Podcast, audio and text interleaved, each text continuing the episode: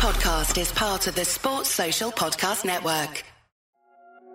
This is Whistleblowers Daily, the show that gives you the football headlines and some concise opinion on each, every weekday of the football season. I'm Mark Smith. These are your football headlines for Wednesday, the 12th of October. Chelsea comfortably beat AC Milan 2 0 at the San Siro to stay top of their Champions League group. An early red card for former Chelsea centre back Fikayo Tomori certainly made it an easier night. A Jorginho penalty and another goal for Pierre Emerick Aubameyang put them in a commanding position after just 34 minutes. The win continues Graham Potter's unbeaten start as Chelsea manager, with four wins in his first five games. One negative from the night was the injury to fullback Reece James. It's hoped it's not a bad one, but it will be a couple of days before the severity of the injury is known. Celtic are out of the Champions League following a 2 0 home defeat to German side RB Leipzig. In a pulsating game at Celtic Park, the home side missed a series of excellent chances before Timo Werner and Michael Forsberg scored in the final 15 minutes. Celtic boss Ange Postecoglou said, It's been the story of our campaign so far, a tale of missed opportunities. It's the hardest part of the game, it's why clubs spend hundreds of millions on players who do that. 10 man Man City missed a penalty and had a goal ruled out in a VAR dominated goalless draw at Copenhagen, but still reached the last 16 of the Champions League with two games to spare. The draw brings an end to City's winning run of six in a row, but they'll look to get back to winning ways this weekend at Anfield. And in tonight's games, Liverpool travel to Glasgow Rangers and Spurs host Eintracht Frankfurt. Those are your headlines. Let's start with Chelsea then. Very comfortable result away at AC Milan. Here is Gary Hayes from the Chelsea podcast. AC Milan, can we play you every week? Yes, seriously.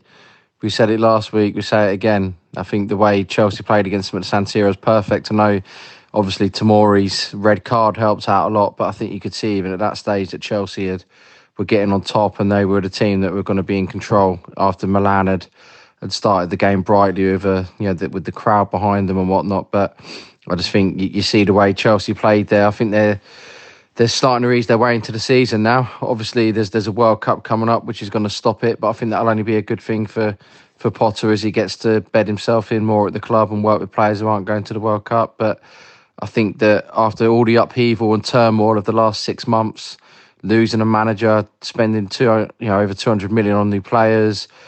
A lot of uncertainty around the club, but I think it's starting to come together now. I think that would have happened under Tuchel anyway they would have gradually come together. But obviously, it's happening under Potter. He's, he's doing good things, and for a manager who a lot is made about the fact that he didn't have any Champions League experience before coming to Chelsea. He's just gone to the San Siro and won 2 0. On aggregate, across the two games against AC Milan, Chelsea have won 5 0. I think the guy needs a bit more respect. I know he's getting a lot of respect anyway, but this whole idea that he's a guy, you know, manager who's got no experience and he's someone who you know people are sort of poking fun at almost that oh he was driving a minibus the last time Chelsea played Milan or you know um, he'd never been to the San Siro before and he'd never been to a Champions League game before. It clearly doesn't matter because look what he's doing, and uh, I think you look at what this Chelsea team's doing, and there's still a long way to go. They're they're not a Man City's level yet, but they weren't expected to be this season. I think that you know you're seeing a lot of good happening at Chelsea at the moment. That's a a, you know carrying over from Tuchel, but also you know what Potter's done in the few weeks he's been at the club. So long may it continue, really. And, and Mason Mount, quick word on him, incredible. He, he, started the season off slowly, but now he's got four assists in his last two games: two against Wolves at the weekend, two against Milan on the one of the biggest stages, the San Siro. You know, a giant stadium for legends and giant names of the past, and he made it his own uh, last night. So fair play to him, fair play to Chelsea. That was Gary Hayes from the Chelsea podcast, available on this network. Check it out. Celtic are out then. Let's talk to Martin Gritton. He is a familiar voice on this show, ex professional footballer and Celtic fan. Good morning, Mark. Good morning, whistleblowers. Well, as a Celtic fan, uh, hopes of progress in the Champions League are over, and let's face it, um, they were ambitious in the face of a group containing Real Madrid, RB Leipzig, and even Shakhtar Donetsk for, for Celtic at the minute. Um, it wasn't for their lack of effort, but we lost. We lacked that cutting edge in front of goal. Um, and at this level, it always sorts the men from the boys, pun intended. Um, you you've got to take your chances. Postecoglou said it. Uh, it was very much a tale of missed opportunities in his post match presser. How true that was. Um, I don't really want to dwell on it because we haven't scored goals and we haven't won a game at home for a long time in Europe, and that's quite depressing for Celtic. That was always kind of a yardstick for us. Let's look at what we need to do. Got to beat Shakhtar um, later this month and then get a point in Madrid to even get a chance at the Europa League, which is uh, depressing and sobering.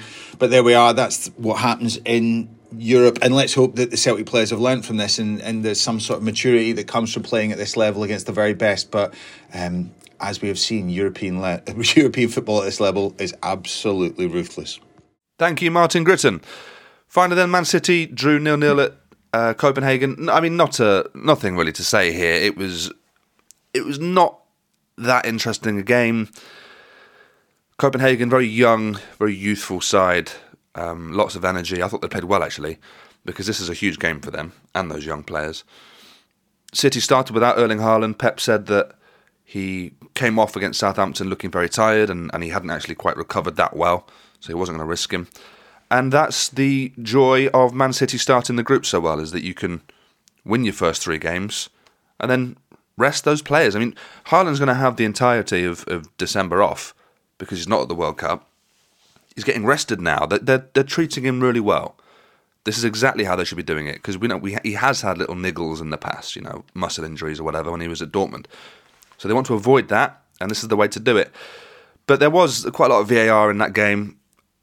In a way, it's good to see there's not the Premier League exclusively that gets uh, gets ruined by that. Um, but not fun to watch, nevertheless. All right, look, that's all we've got time for. And tonight's games, Liverpool go to Glasgow Rangers. That'll be an absolute cracker. I can't wait for that. And Spurs host Eintracht Frankfurt. So wherever you're watching those games, I hope you enjoy them. We'll be back same time tomorrow on more Whistleblowers.